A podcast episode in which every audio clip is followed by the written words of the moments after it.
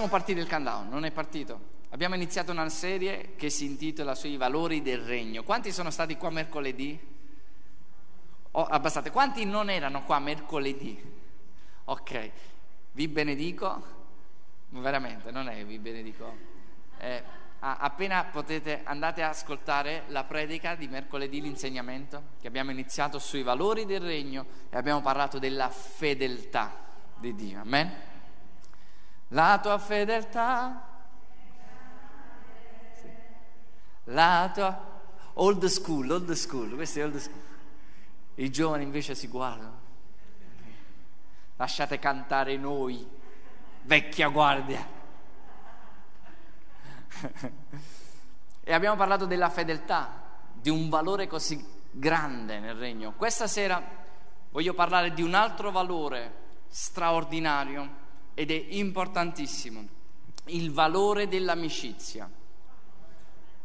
Il valore dell'amicizia. Wow, siamo in un tempo dove l'amicizia è così superficiale. In un tempo dove tu hai 5.000 amici su Facebook, non ne conosci neanche uno. 5.000. E ti arrivano le richieste dove non puoi più accettare e poi ti chiedi: ma chi è mio amico o non mio amico che posso togliere e accettare magari a chi conosco veramente? A quanti? A me sta succedendo. Devo cercare di fare una cernita. Non sono razzista, ma sto togliendo tutti gli amici extra che non conosco, in Olanda, Amsterdam, chi sono? Li benedico, però ho bisogno di accettare qualche amico che mi sta facendo la richiesta di amicizia. Però in questo tempo è così superficiale l'amicizia, è vero o no? O incontri persone, e mi fa piacere, mi riempie il cuore che le persone ti dicono: pastore, io ti seguo. E questo veramente mi fa piacere, però poi dico a me stesso: mi segue? Mi segue veramente? Dico a me stesso, uno sa cosa significa seguire? Io lo so che significa in questo caso sui social, però con la pandemia che non ha aiutato, l'amicizia è diventata così superficiale, dove veramente è difficile. E noi stavamo qualche giorno fa a casa di mio suocero, stavamo mangiando per la festa, una festa lì di mio suocero, e stavo vicino al barbecue, ho fatto una lotta io e il barbecue, ma la cosa bella che mi piace, no? Io sarei contento con amici, dammi un barbecue, un po' di giardino e una birra, va bene? La birra si può dire? Coca zero, va bene? Per i pastori Coca zero. Voi sapete, portarono oro, incenso e... Ah, non era birra, era mirra. E sono contento con gli amici. Io posso stare vicino al barbecue divertendomi con amici, parlando lì, mangiando qualcosa. Mi riempie il cuore questo. E vedevo, a questa festa c'era qualcuno del palazzo lì, no? Che vedevo e mi riempiva il cuore perché è bello, vedevo che si faceva tanto fumo. E ho pensato, se avessi fatto questo nel mio palazzo mi avrebbero... Però la cosa bella è che parte del palazzo, se non tutto, era lì. E io sono cresciuto in un palazzo o in un quartiere dove c'è tanto, noi a Napoli sappiamo cosa significa venire da te alle 8 del mattino, entrare in ciabatta e pigiama, prendersi un caffè. C'era quello di sopra che non aveva la macchinetta e tutte le mattine veniva e prendeva il caffè e diceva: ma perché vieni qua? No, voglio il caffè e poi me ne vado, tipo bar però gratis. Però sono cresciuto così, con questo tipo di legame, che potevi andare tranquillamente, che alla notte della vigilia o il 31 tutti quanti ci davamo gli auguri, no? Andavamo a bussare, sempre ogni anno alla fine dell'anno cadeva qualcuno nel palazzo, è vero o no? Perché c'è l'umidità. Quanti morti ha fatto l'umidità del 31? Perché uno... era euforico, voleva scendere, vado a salutare a zia Maria, era micidiale. Però la cosa bella è quella comunione, è quella famiglia che non eravamo e non siamo perfetti, però vedevi come a Napoli, in questo caso, nel mio caso, come si viveva in tutto questo. Oggi invece mi rendo conto che facciamo parte magari di un palazzo e non sappiamo neanche chi è a fianco a noi, è vero o no? Non so, anche se magari da un lato ti mancava un po' la privacy, ma dall'altro però ci vuole un po' di equilibrio, non sai neanche chi è la persona accanto, non sai chi è giù, non sai come si chiamano, non sai...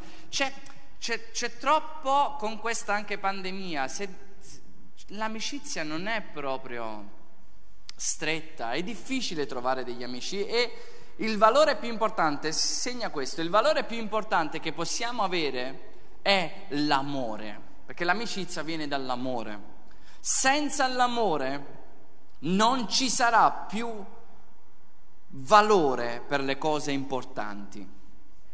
Senza l'amore, stiamo parlando di un valore dell'amicizia, se non ho l'amore di Dio io non posso avere il valore dell'amicizia.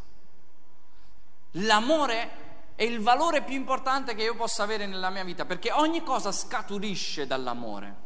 È un po' come Eliseo quando deve guarire il fiume, la città, non butta il sale nel fiume giù in valle, ma va lì alla fonte, e quando mette il sale alla fonte tutta la città viene guarita. E se io e te vogliamo una vita guarita, dobbiamo andare alla fonte e ricevere l'amore soprannaturale di Dio e camminare in amore. L'amore è la via della vittoria, l'amore vince sempre, non perde mai. Quando non so come comportarmi, cerco di camminare in amore. L'amore è il linguaggio dei figli maturi. Solo chi è maturo può camminare in amore. Tutti possono parlare in altre lingue, tutti possono fare guerra Super Saiyan con qualsiasi, addirittura le persone vanno sul monte e scacciano dal monte come se dal monte si sta più vicini, no? Oppure vanno sott'acqua, alcuni sono andati anche sott'acqua a fare battaglie spirituali.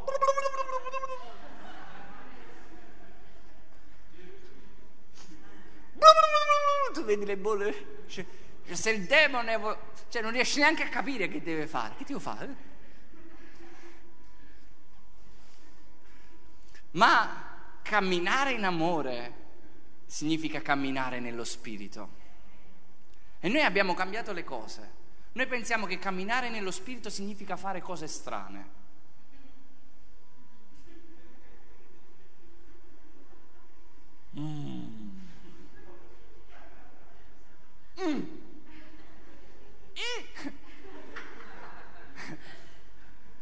Pensiamo che questo sia camminare, perché più strano sei, deve essere uno importante. Camminare nello spirito significa camminare in amore. Poi muoversi nella potenza significa qualche altra cosa. E il valore più importante che io posso trasmettere, quello che io vivo e che voglio vivere e che dobbiamo vivere, è l'amore di Dio. Da lì scaturisce ogni cosa, è la fonte di ogni cosa. Dio è amore. Chi dice di camminare con Dio e non cammina in amore è bugiardo, perché Dio è amore. Amen. E una volta un predicatore voleva la potenza di Dio, e un uomo di Dio gli regalò un libro che parlava dell'amore di Dio. E lui disse: ma che cosa devo fare con questo libro? E lo lanciò da fuori al balcone. E poi lo Spirito Santo non gli parlò più, e per qualche giorno il Signore gli disse: vai a prendere quel libro, perché non ti parlerò se tu non parti dall'amore, perché tutto è mosso dall'amore, tutto è motivato dall'amore. La libertà, la liberazione che possiamo avere viene dall'amore. Sapete quanti sono stati liberati perdonando? Quanti di noi? E mi è arrivato un messaggio in giornata o ieri, non ricordo, però mi sembra oggi mi è arrivato un messaggio, uno dei tanti, però questo messaggio diceva: io ho paura di amare, non so se ci riesco più, ho paura di amare. E una cosa che dobbiamo capire è invertire l'amore. Scrivi questo: invertire l'amore. L'amore è dare o ricevere? Punto interrogativo. Perché quando noi pensiamo all'amore e quando abbiamo paura di amare è perché abbiamo un concetto diverso e sbagliato dell'amore, perché il vero amore è dare e non è ricevere. Il vero amore è pensare di dare. Noi pensiamo: e se sarò tradito? E se mi abbandonerà? E se mi lascerà? E prima che io potessi conoscere mia moglie e prima di convertirmi, io non riuscivo ad innamorarmi di qualcuno. Sapete perché? Perché ero stato ferito, e essendo stato ferito non volevo più essere ferito, e quindi dicevo: non voglio essere abbandonato, non voglio essere lasciato. E allora mi sono costruito un'immagine, una corazza, e non mi aprivo a nessuno, e questo sì non mi faceva innamorare, ma non mi faceva neanche sperimentare l'amore. Però io parlo di un amore soprannaturale, quell'amore che poi tu ti apri, e quindi il Signore poi viene e ci libera da questo, perché il vero amore non è cercare di ricevere, ma il più grande amore è il dare, e il dare ti dà potere e libertà. Il dare ti dà potere e libertà. Nessuno più può tenerti incatenato se tu hai deciso di amare.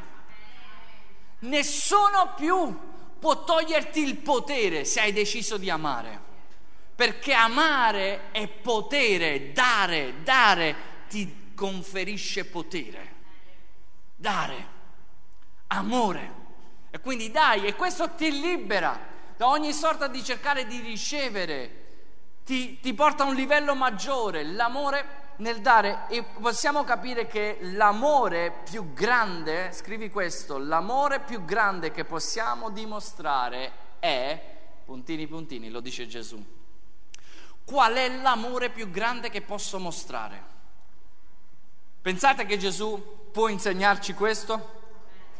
La risposta è scritta in Giovanni 15:13, dice così: nessuno, puoi dire come nessuno, ha amore più grande di quello di dare la sua vita per i suoi amici. Questo è il valore del regno. Nessuno ha amore più grande di quello di dare la propria vita per gli amici. Signore, portaci in profondità ad essere degli amici e ad avere degli amici, a vivere quell'amicizia non superficiale. Gesù ha detto: nessuno ha amore più grande di questo. Vi ho già raccontato che io pensavo che non avevo molti amici. È vero, amici, c'è una cerchia stretta di amici, però il Signore mi disse: tu ti devi mostrare amico. Chi ha tanti amici si deve mostrare amico.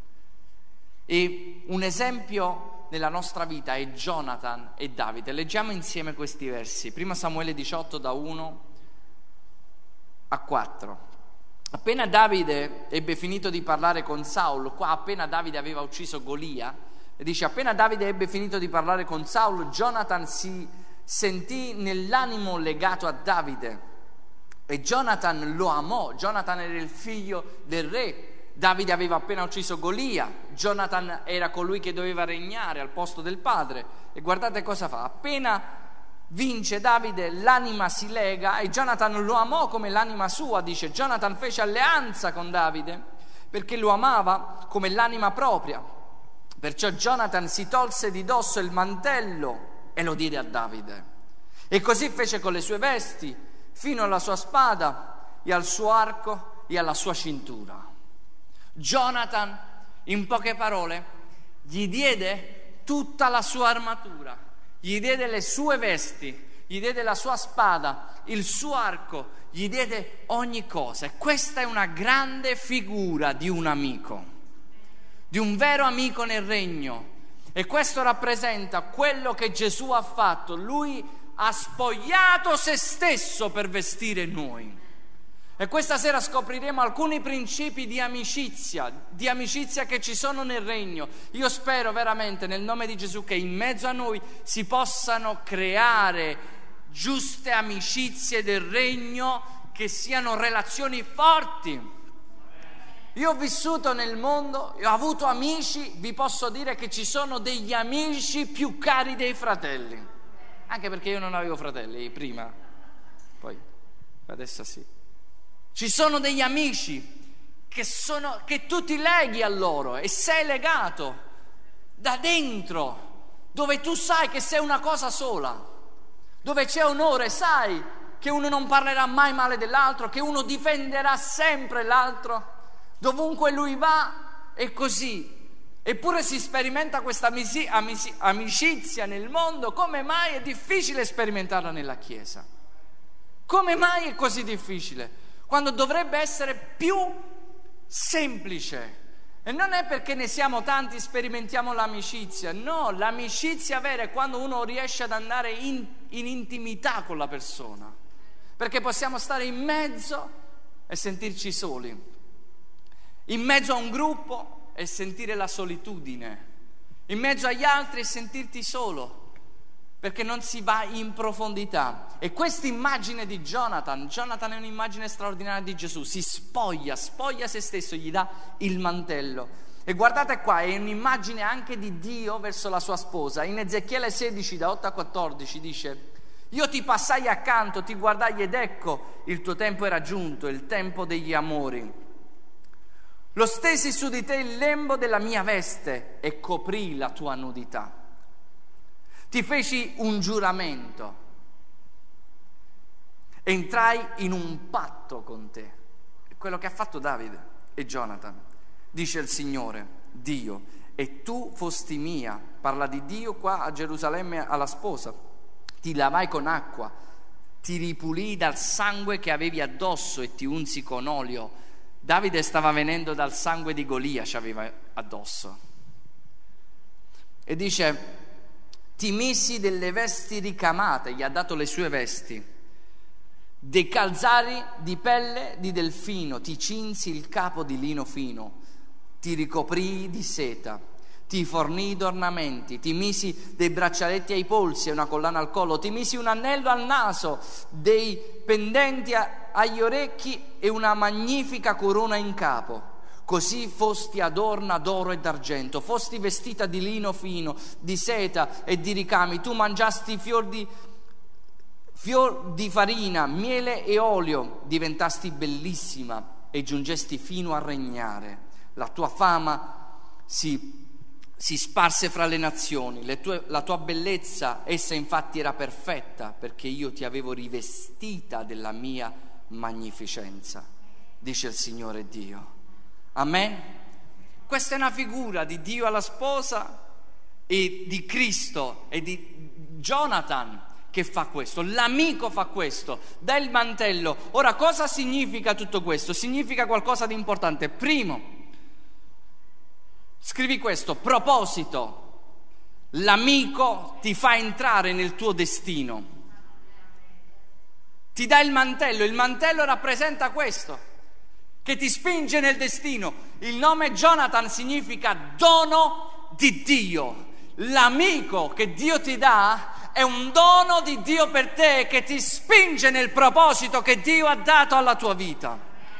È un Jonathan, è un dono, ti dà un mantello, non ti combatte ma ti spinge nella chiamata di Dio, ti spinge nel proposito di Dio. Questo fa l'amico da parte di Dio. Quando tu hai delle vittorie, lui ti spinge, non soffre delle tue vittorie, non è geloso delle tue vittorie, ma ti spinge nel proposito di Dio. Vai, figlio mio o figlio di Dio. Questo fa l'amico. L'amico puoi raccontargli i tuoi successi. Qualcuno ha detto questo, che quando condividiamo la sofferenza si divide, ma quando condividiamo i successi con l'amico si moltiplicano. E io aggiungo, quando condividiamo i successi con i falsi amici, cercano di spegnere,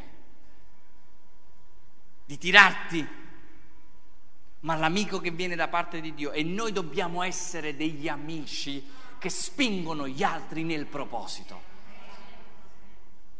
Stavo lavando la macchina, vi faccio solo un'illustrazione, un esempio, e scherzando c'era lì una Lamborghini e dovevo pagare, e mi fa il proprietario: ok, qual è la tua macchina? Ho detto c'è la Lamborghini, no? E c'era la mia macchina, c'era la Lamborghini e c'è una macchina quasi tutta scassata e la mia nel mezzo, e lo Spirito Santo mi ha parlato, mi ha detto: sarai sempre nel mezzo, ricordati, nella vita ci sarà sempre chi fa e ha più di te e chi ne ha e fa meno di te. L'equilibrio è sapere che noi siamo nel mezzo, che non siamo i numeri uno. Ci sarà sempre qualcuno più bravo di noi, ci sarà sempre qualcuno che avrà più di noi, e noi dobbiamo gioire perché ognuno deve stare al posto suo.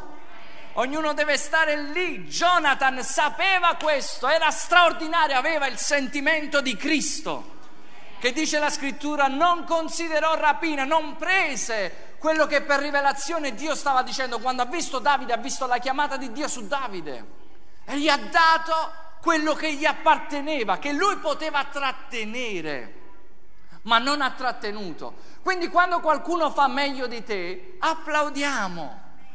Quando qualcuno ha più di noi, gioiamo, gioiamo con chi gioisce. Questo fa l'amico, gioisce, gioisce per i tuoi successi, ti spinge affinché tu possa avere successo. Quando dico successo, non parlo del successo del mondo, parlo della chiamata di Dio, perché alcuni pensano che non si può parlare neanche di successo, non puoi, ma il successo è il successo della parola di Dio. Obbedire a Dio è successo. Fare quello che Dio ci dice di fare è successo. E se non è successo, non è successo. Ma se succede, è successo.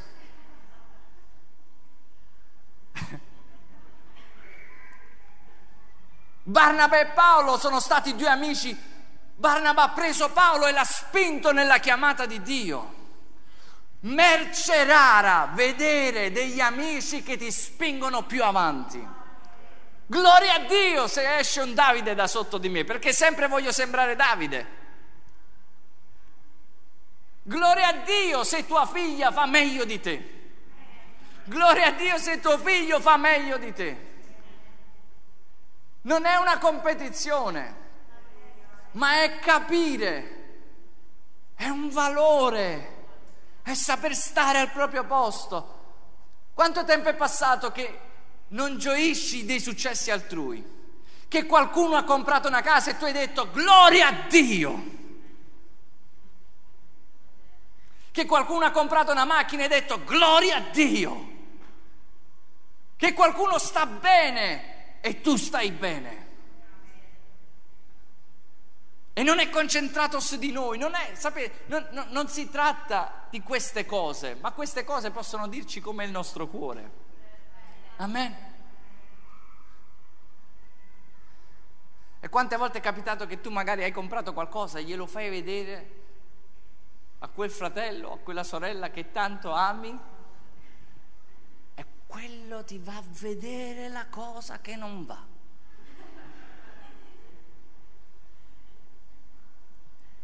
Sai, mi hanno donato una macchina, ma non è full optional.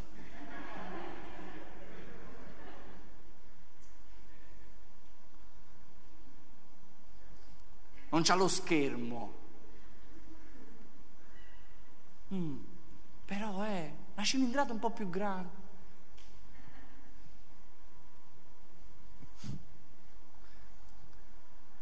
Ora, ci sono amici di proposito nel regno che ti spingono, e ci sono amicizie che non ti spingono e ti spengono.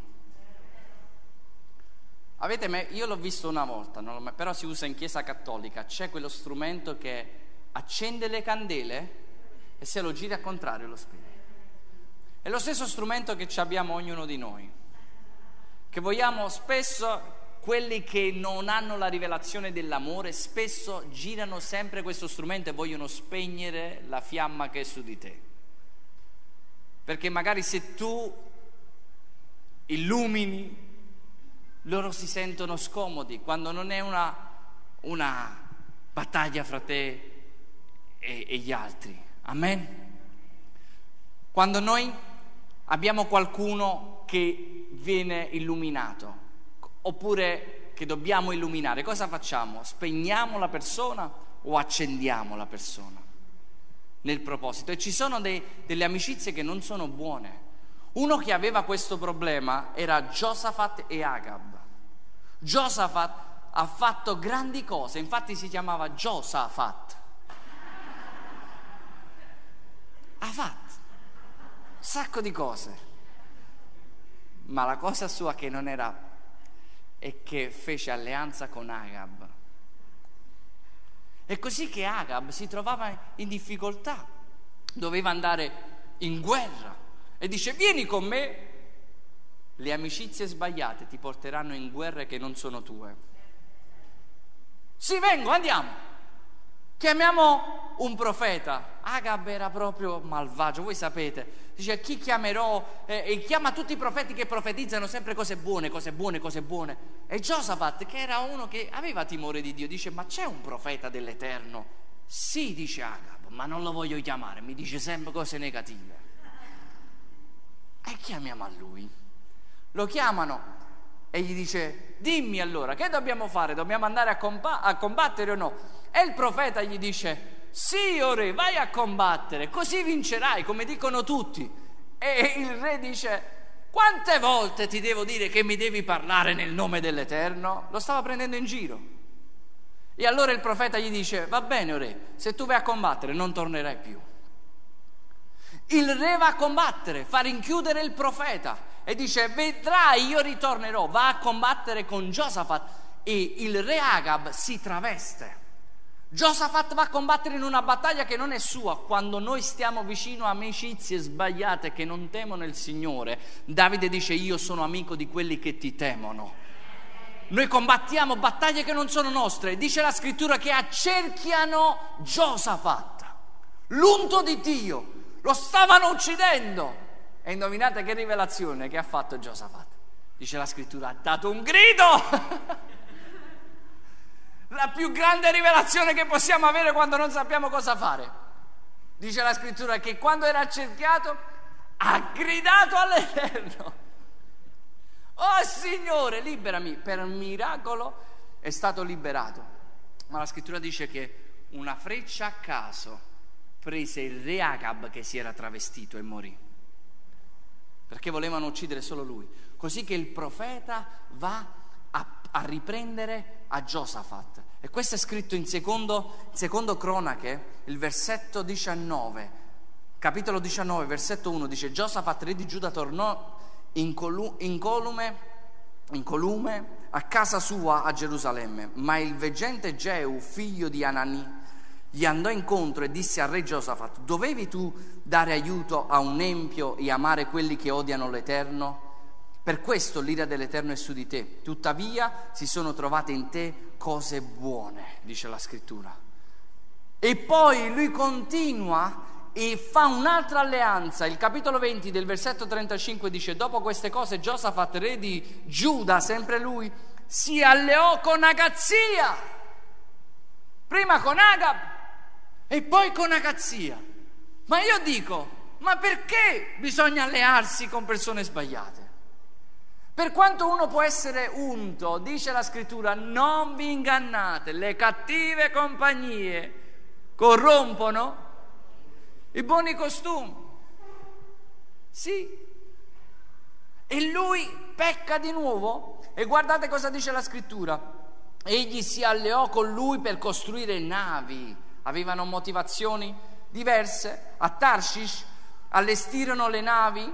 Allora Eliezer, figlio di Dodà, di Maresha profetizzò contro Giosafat dicendo: poiché ti sei associato con Agazia, l'Eterno ha distrutto le tue opere. Così le navi si sfasciarono e non poterono entrare a Tarshish. L'alleanza con persone sbagliate, mentre da una parte ti manda nel proposito, da un'altra distrugge quello che stavi costruendo. Fratelli, ascoltiamo ciò che lo Spirito dice alla Chiesa. Ascoltiamo. Amen. Secondo, scrivi questo: protezione, quello che ha fatto Jonathan verso Davide. Il mantello significa protezione. L'amico è sempre pronto a proteggere la tua vita. L'amico è sempre pronto a proteggere la tua vita. Il mantello significa protezione. Quanti si ricordano che Noè si è ubriacato?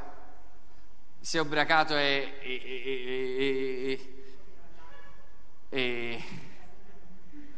si è scoperto in mezzo alla tenda, dice la scrittura, così che il figlio Cam lo va a vedere e cosa fa? Lo va a dire, ha visto la sua nudità. Il mantello rappresenta protezione. Ascoltatemi, i figli Sem e Jafet vanno all'indietro con il mantello e coprono il padre. Un amico ti copre. Ascoltami però, ma un amico non nasconde. C'è differenza fra coprire e nascondere. Perché molti, e ascoltatemi, qui vi parlo profeticamente, me l'ha detto lo Spirito Santo in settimana. Siete pronti? Molti dicono cose nascoste e ti legano a loro. Anania e Safira stavano nascondendo qualcosa allo Spirito Santo. Una cosa è coprire un peccato, l'amore copre, quando uno cade ne parla, confessatevi i peccati gli uni e gli altri, pregate gli uni per gli altri, ma una cosa è camminare per nascondere qualcosa allo Spirito Santo. L'amico protegge, ma non va a nascondere cose, sarai legato insieme a quello che ti sta dicendo. Sei con me? Davide proteggerà poi Jonathan. Lui stesso, Jonathan, ha protetto, mi sembra 3 volte ha salvato la vita di Davide. Jonathan 3 volte. E quando cadrà Jonathan, Davide, guardate cosa canta Davide in 2 Samuele 1,19. Lui canta questo quando lui è morto, Jonathan. Dice: lo splendore di Israele giace ucciso sulle tue alture. Come mai sono caduti i prodi? Canta Davide e dice: non annunziatelo a Gat, non fatelo sapere per le vie di Ashkelon, perché non gioiscano le figlie dei Filistei, perché non esultino le figlie degli incirconcisi. In poche parole, quando Jonathan è caduto, Davide disse: non fatelo sapere, perché quando uno cade uno non va sparlando dicendo è caduto, ha fatto, ha detto. Dice: se è caduto un prode, se è caduto qualcuno unto. A volte cadono unti e ci sono persone che parlano davanti a quelli incirconcisi che non sono convertiti e dicono che sono caduti. Non farlo sapere è una perdita per tutti. Quando gli uomini unti cadono, tutti perdiamo, perché hanno un'influenza, perché il mondo farà di un'erba un fascio. E allora quando cade morto l'unto di Dio, che era l'unto di Dio, Saul e Jonathan, Davide dice: non fatelo sapere, affinché il nemico non gioisca. Questo fa un amico, ti protegge. Se hai sbagliato non va sparlando dicendo in giro, ma ti protegge. Proverbi 17,9 dice: chi copre una colpa si procura amore, ma chi vi ritorna sopra divide gli amici migliori. Chi copre e chi divide. Terzo, quello che ha fatto Jonathan significa: lui ha fatto un patto. L'amico è legato a te in maniera soprannaturale, l'amico spirituale. Jonathan ha fatto 3 patti con Davide. Di con me 3. ha fatto un patto fra lui e lui, fra Jonathan e Davide, ha fatto un patto fra la casa sua e la casa di Davide. E poi dice il terzo patto: io vi dico cosa io penso che sia quel patto. Non ci dice di cosa parla, ma io credo che sia questo, che sia un patto di generazioni, cioè che avrebbe la sua casa e anche la sua discendenza fatto del bene l'uno all'altro. E questa è l'amicizia. A volte c'è un patto fra me e te, fra me e Enzo, e ci porta in intimità. C'è un'intimità ancora più forte che non solo io rispetto Enzo, ma rispetto tutta la casa di Enzo, perché sono entrato in un patto con lui. E poi c'è anche un patto che è il terzo patto, che parla, che è quello che va alla discendenza, cioè non dimenticherai mai che tu e lui siete una cosa sola. E ci sono delle amicizie soprannaturali che vengono da Dio. Non ne saranno tanti.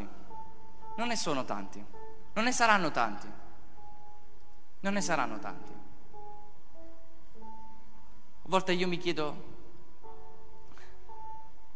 con chi fra gli amici passerò la vecchiaia. Amico mio, e cavatto signore.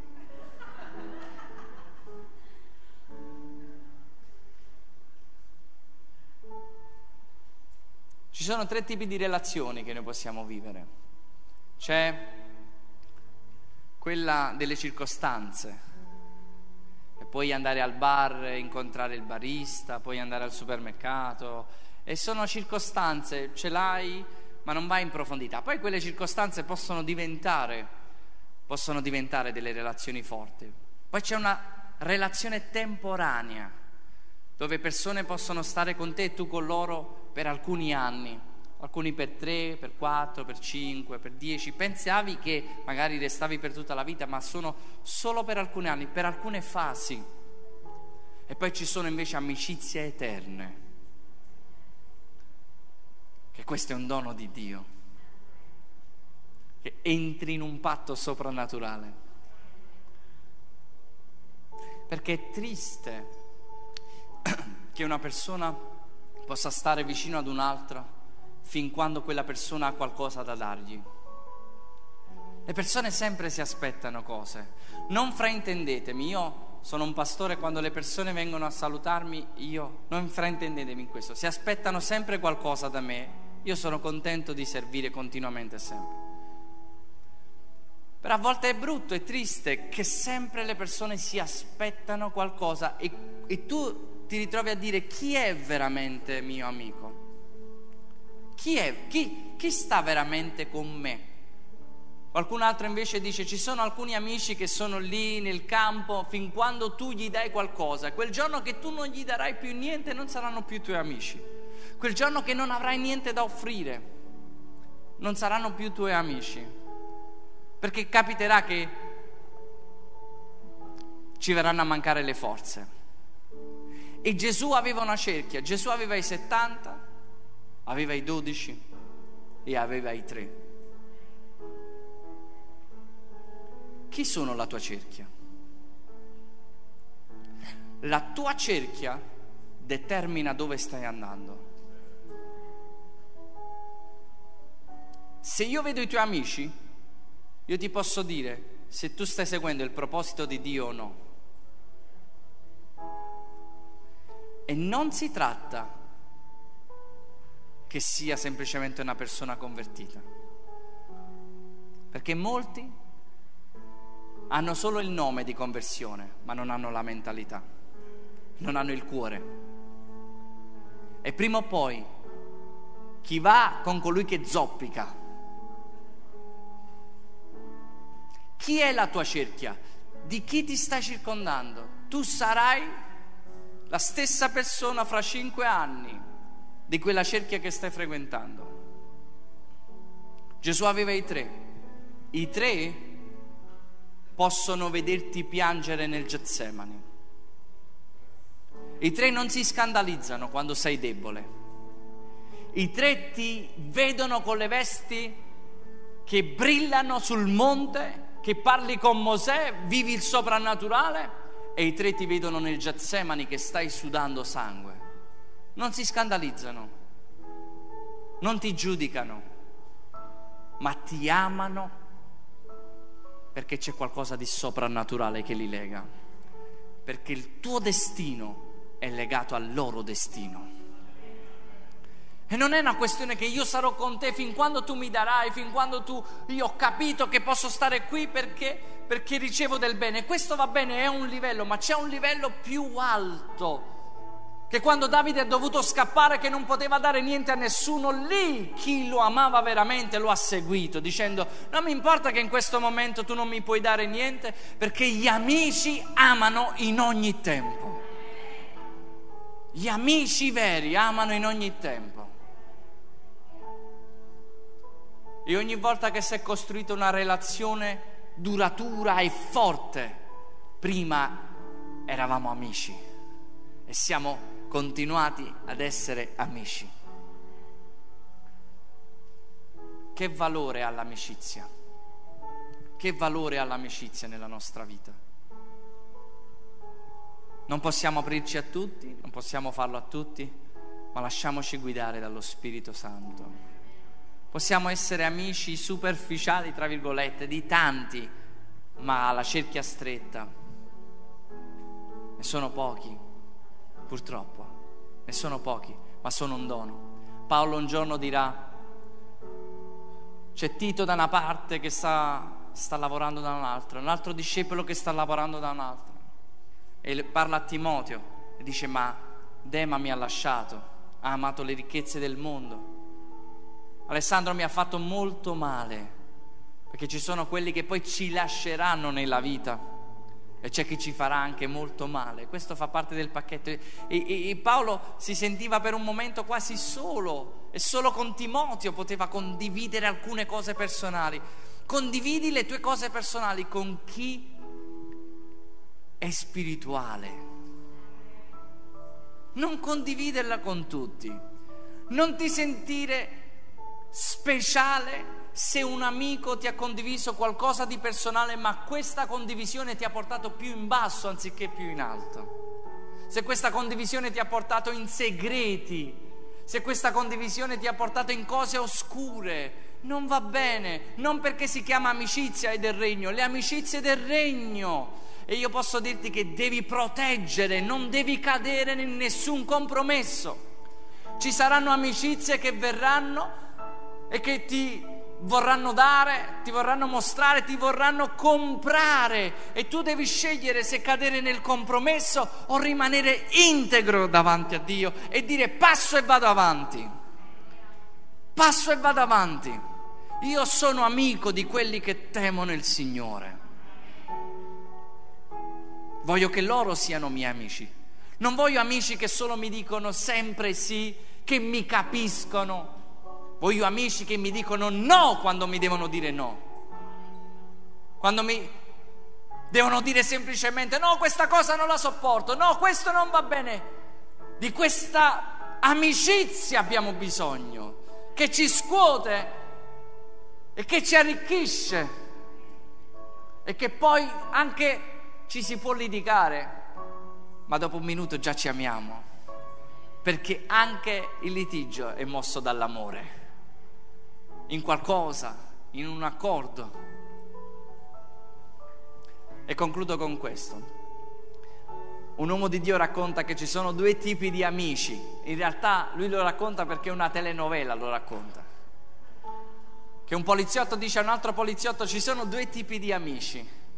C'è quello che quando tu hai fatto un omicidio, e questo è assurdo, è giusto per un'illustrazione, quello che quando tu hai fatto un omicidio e tu lo chiami e dici: appena fatto un omicidio, hai fatto qualcosa di sbagliato, e lui ti dice: e cosa hai fatto? Te l'avevo detto. E inizia, e tu lo chiami e stacchi poi.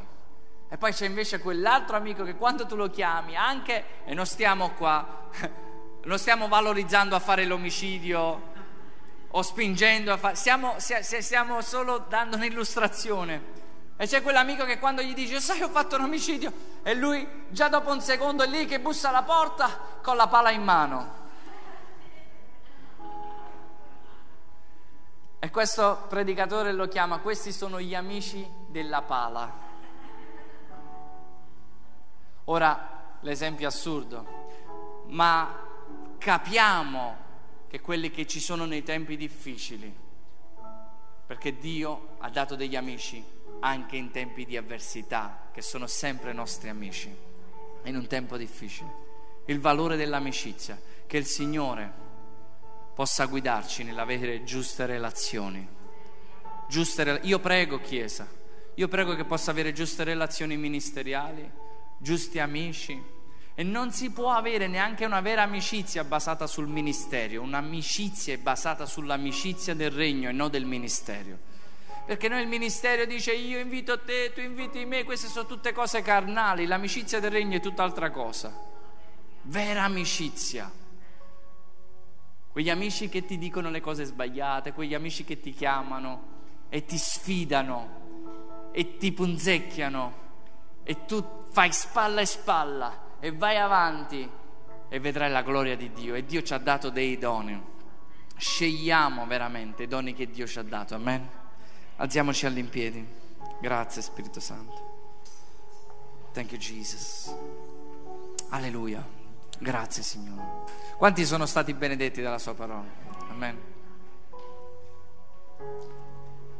Io prego che ci possano essere amicizie del regno. Amicizie del regno ci spingeranno più avanti. Io benedico Dio per tanti amici che mi hanno aiutato a crescere, benedico Dio anche per le cose che ho vissuto che non erano proprio buone, che mi hanno aiutato a crescere. In ogni modo ci si cresce continuamente. Alziamo le nostre mani. Spirito Santo, guidaci tu. Tu sei il migliore amico, tu sei colui che ci prende per la mano e ci guida, tu sei colui che apre le porte e nessuno può chiudere, e colui che chiude nessuno apre. Dacci discernimento, Signore. Io voglio pregare in accordo alla Chiesa che se il nemico aveva fatto qualche piano contro i semplici e ci sono state cattive amicizie, Padre, siano distrutte nel nome di Gesù, sia tagliata, rotta, Signore, ogni legame che non ha a che fare con il tuo regno, come Giosafat ed Agab, Signore, che ci sia una santa divisione nell'essere amico di chi ti teme, Signore, nell'avere coraggio e amore, Padre, perché quando ci uniamo con persone sbagliate, Signore, con persone che sono nell'inganno, nell'errore, Padre, ci sono due tipi di peccato, Signore. Pecchiamo noi, loro non vedono la verità, né noi vediamo la verità e partecipiamo a quell'errore, Padre. Ma dacci sapienza, intelligenza e amare, Padre, a chi è nell'errore e nell'amare proprio, non accordandoci, non cadendo nel compromesso. Così ameremo veramente. Cammineremo con te, Signore. Vogliamo che chi ti teme sia nostro amico, perché noi ti temiamo, Signore. Grazie Spirito Santo. Grazie Signore. Adoriamolo per un istante e poi andiamo a casa. Alleluia. Grazie.